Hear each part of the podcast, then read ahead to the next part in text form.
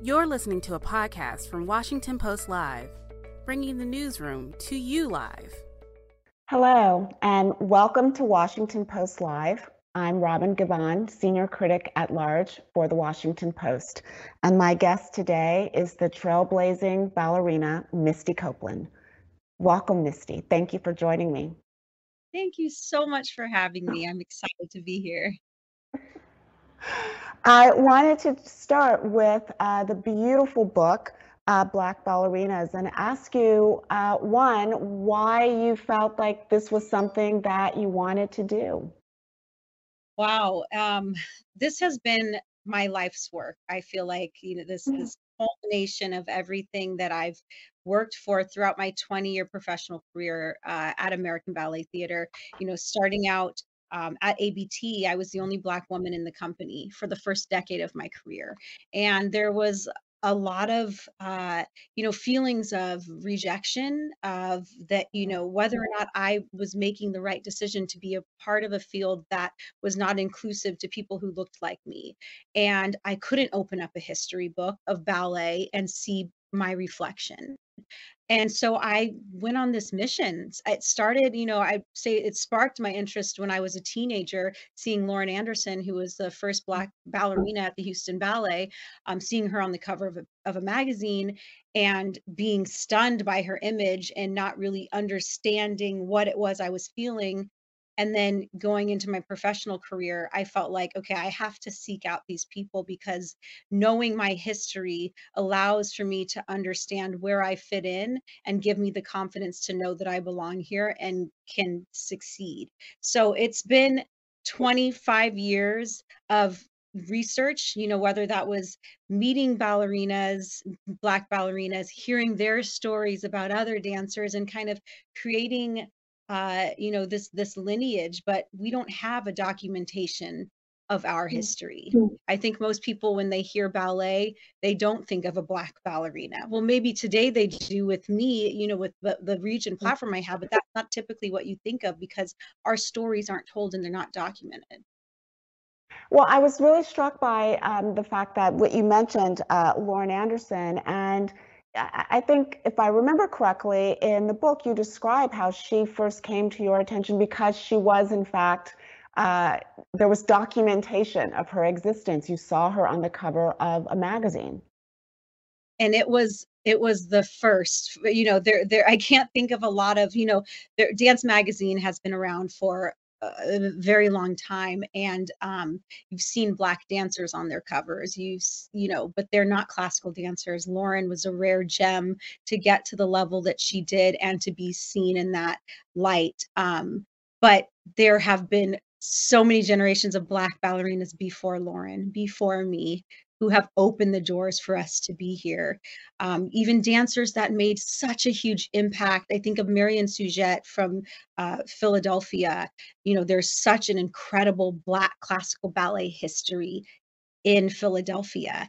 And there are Black teachers that maybe didn't make it to professional companies, but they we're teaching black dancers that have gone on to be great dancers. Um, and those are the stories that we don't we are not told and we don't know about.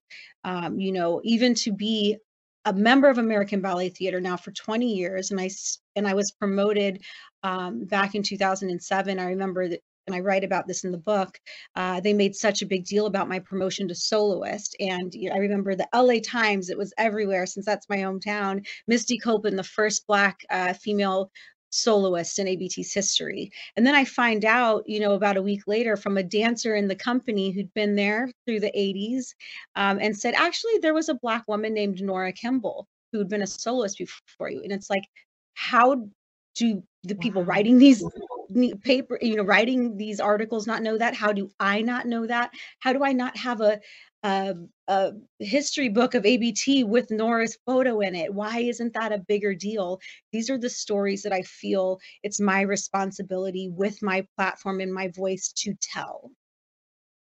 Well, I mean, and absolutely. I mean, it seems like a lot of times those those moments get lost, um, you know, as a footnote And one of the things that also, and this is a bit of a, an aside, I was struck by the book is the decision to use illustrations, which are beautiful, uh, by uh, Salena Barnes, as opposed yes. to photography. Was that just to create sort of a cohesive look, or was there something in particular about illustration that you thought would bring to the project? I think that there's something about an artistic um, interpretation, especially through the lens of a Black person, Salena as a Black woman, um, the lens of a Black artist, and how we see our bodies, how we see our, you know, this art form. Um, I just thought it was a, beautiful touch and yes, very cohesive um, to be able to bring these illustrations together and make them what we want them to be, make them whimsical. And you know, we're there's a lot of limitations as well when you when you think about these black ballerinas through history. A lot of them you can Google and you can't find photographs, or you find very few uh, mm. you know so so it was important that we captured them in all their essence and glory even if it wasn't something that was readily available to us you know you mentioned the word uh, cohesion and that seems to be one of the words that comes up a lot in conversations about um, the acceptance of Black dancers into classical ballet, um, that their presence is disruptive to the mm. um, traditional aesthetic. I mean, how do you um, sort of grapple with that part of the conversation in a field in which your body is your instrument, it's a product, it's your art, uh, when it's so central? I think the narrative has changed and shifted so much over the past four, 400 years that mm. ballet has existed. Um, what I cherish and value and love so much about classical ballet is the unbelievable technique that doesn't hold on to any of those biases the technique has not changed in 400 years because it's that brilliant. And the technique is not racist. The technique does not exclude people. If you think about ballet dancers, if you think about what Degas captured, um, these dancers don't look like what we're told in this day and age a ballet dancer should look like they were full they had breasts they had curves they looked like all different shapes of women and the body you know evolves the more that we know about uh, cross training and health and nutrition, bodies evolve. And I think that this art form should have the freedom to evolve with time. Again, the technique is the through line that's existed for all of this time.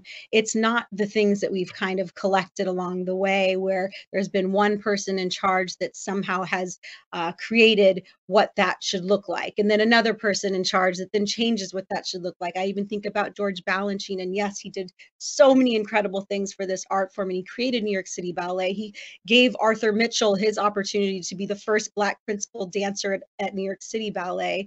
Um, but he created an aesthetic that we are stuck with to this day, which was this Twiggy esque model look in the 60s. Um, there was a thin white woman with long straight hair, and that became the ideal, but it doesn't have to be. We should be allowed to evolve with the times and have wherever ballet is reflect the community and the society that it's in.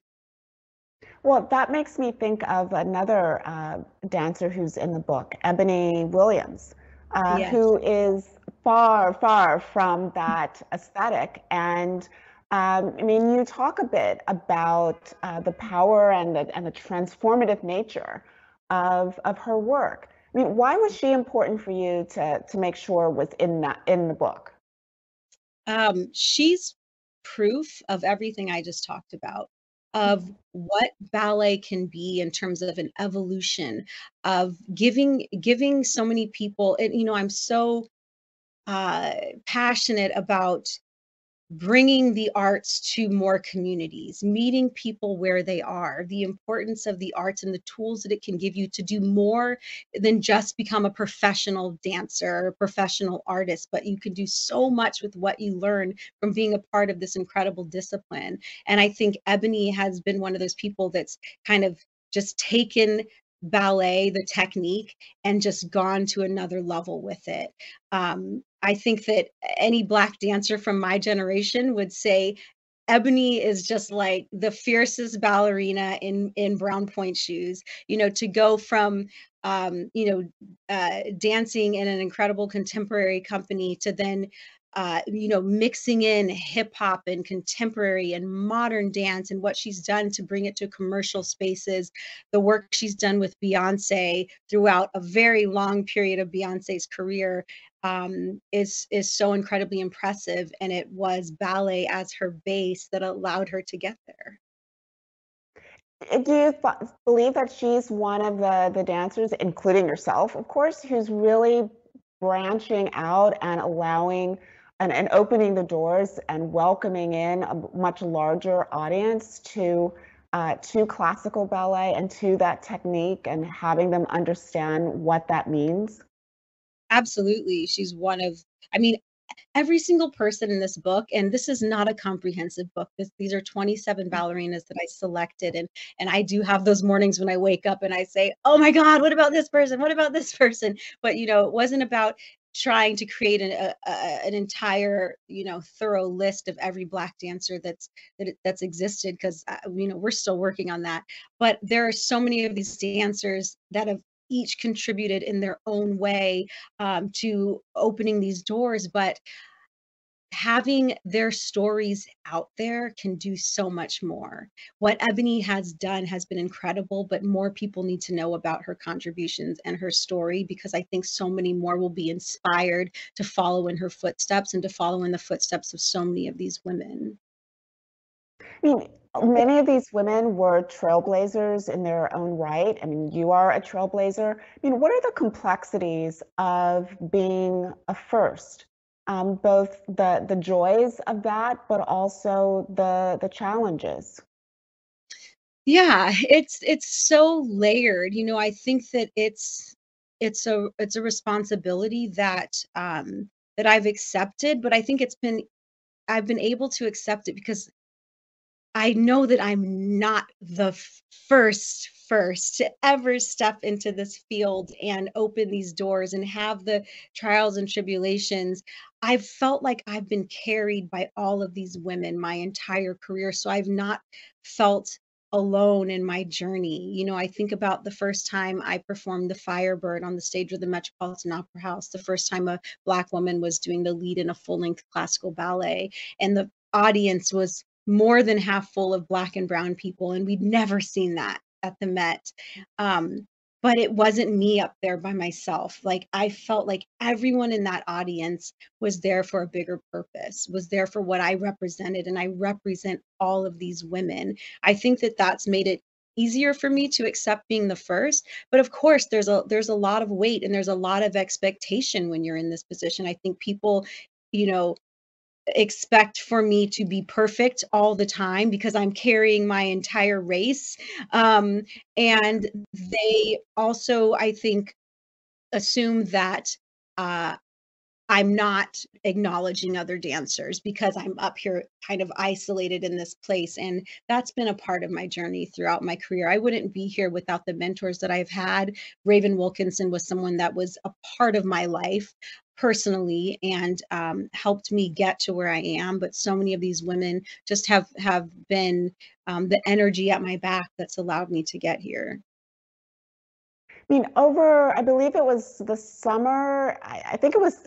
Time is a blur right now. I think it was this summer. Uh, the uh, ballet that um, you uh, introduced at Little Park in New York uh, yes. that brought together a group of black dancers. And in it, you you sort of expressed a sense of passing the torch. I mean, I don't mean to imply that there's any kind of, you know, stepping away from the stage for you, but I mean, why was it important to um, sort of turn the spotlight on these other dancers in that situation? Yeah, it was the festival at Little Island, um, and and um, it was. I just feel like it's my duty and my responsibility to uh, to get to this place and then prepare the next generation to be able to step into this position and go even further than I have gone, further than you know all of the dancers who helped me to get here have gone. Um, it just feels natural, like it's time. Not even that you know I'm I'm retiring or I'm stepping away from the stage, but I think you know, with this racial reckoning that we've had in the past year and a half with the murder of George Floyd, we're in a different space. And I think a lot of Black and Brown dancers have been afraid to express themselves because there are so few opportunities. You don't want to rock the boat. Um, and I've been very fortunate with all of my opportunities, and I think timing and and having support and learning to navigate in this very white space at American Ballet Theater.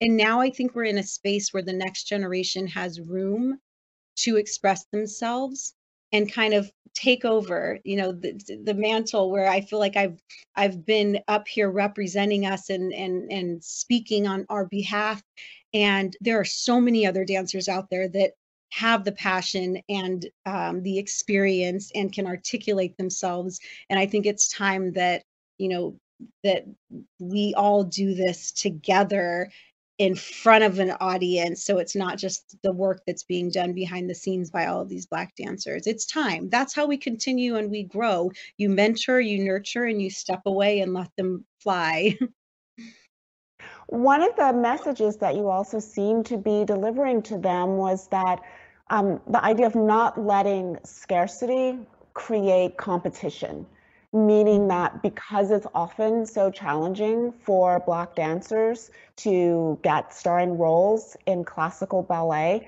that they have felt in competition with each other. I mean, is that, along with that, what other sort of lessons have you learned that you're attempting to pass on? I eh, that that is all, you know, so true. I I feel like we get so much further when we support one another and when we're there for one another and when we can share our experiences with one another. Um, we do better in that way you know that it doesn't look like we can't handle ourselves or we're too emotional or uh, there's just so much that comes with being a, a black person in the world and especially in america. So to add on this other this other tension that doesn't need to be there where we're competing with one another i think is so unnecessary. Um, but i think that another thing that i've learned is that it's just it's important to be to have this kind of combination of things. Like you want to be strong and you want to uh, have your guard up to a certain extent uh, to protect yourself especially when you're the only um, but you have to also have a balance of vulnerability and transparency and openness for people to understand where you're coming from in order to have an open dialogue with people that um, don't know your experiences. Um, and so much of my journey has been has been doing that being open and, and really sharing and being honest and even speaking about my own privileges by being a light-skinned biracial woman um, you know, those are privileges in and of itself. And colorism is a real thing in the world and in classical ballet. And it's important for me to uplift every ballerina who has paved the way in, in all shades, because the more that we see ourselves, the more uh, opportunities I think will open up and, and the more people we can inspire. I mean, one of the things that comes up um, is the idea that the language of ballet is often um, uh, so racially tinged um, that it may not be explicit, but it is implied in descriptions. Um, have, have you found that the language is beginning to change along with the, the faces that are on stage? I I mean, everything is so slow to change in this field. Um, it's really again been the, the last year and a half has been the most change I've seen in my entire career, even when it comes to the language. I've been very open about speaking about that, and um, you know those those hidden messages behind, um, you know, using you know you're too you're too muscular um, you're too uh, your feet are too flat all of these things that are assumed of a black body um, you know and, and i've been very candid and i've said you know i'm looking at the person next to me who is white who has a much more athletic body with bigger breasts um, and her body's accepted. So to me, um, there's a miscommunication. You're not talking about, um, you know, the the aesthetic really of my of my build, but the color of my skin. And I think the more that you call people out, the more that you really bring these things to attention, um, the easier it is for us to move on and evolve. But I have noticed, you know, even when it comes to uh, the titles, and I know that at American Ballet Theater, at least they have changed um, the way that we address the artistic staff. Uh, ballet master has been a part of our language and ballet for so many generations. And something what, as simple what do you as mean by that? The, that, the way you address that, ballet master. that term ballet master to be able to think that you know they I think that dancers in general are just always kind of looked down upon by the person at the front of the room. We're forever students, we're forever children.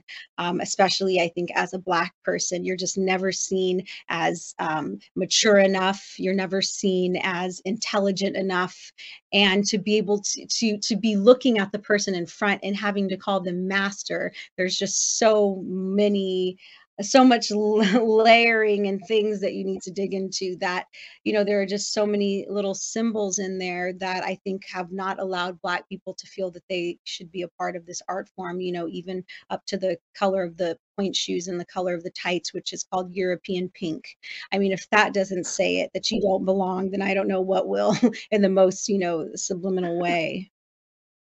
And what do dancers now call the head of the ballet? You know, they they're teaching artists, they're coaches, they're trainers. Um, but you know, I think that a lot of this kind of old-fashioned language needs to change and, and evolve. And again, all of these things that are outside of the base of the technique are clearly things that uh, you know can change. They've evolved throughout time, so why not continue to let them evolve?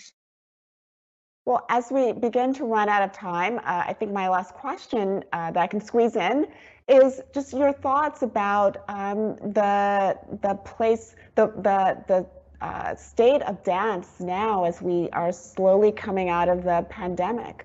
Um, you know, are are there dancers out there who um, are looking uh, for their troupe, and will they be able to find one? Will they be employed?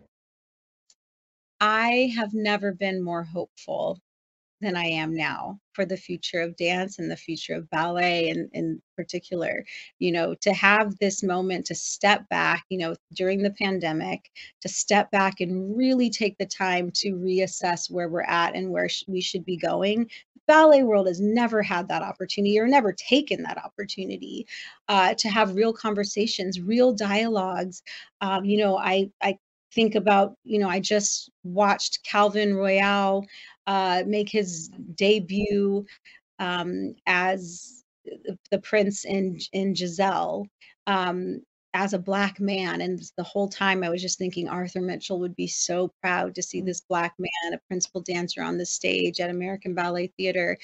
The opportunities are opening up. I think a lot of these ballet companies, um, there's a spotlight on them and people are really paying attention. And the conversation has been opened in a way that I always hoped it could be, but never dreamed it would be in this way. We have so much more work to do, and it's not just about Black and Brown people being responsible. I think it's everyone's responsibility to be to be our allies and to continue the conversation and the work. Well, on that note, we are going to have to uh, call it. Um, thank you so much for being with us today, Misty Copeland. Thank you so much for having me. It's really a joy. Thanks for listening. For more information on our upcoming programs, go to WashingtonPostLive.com.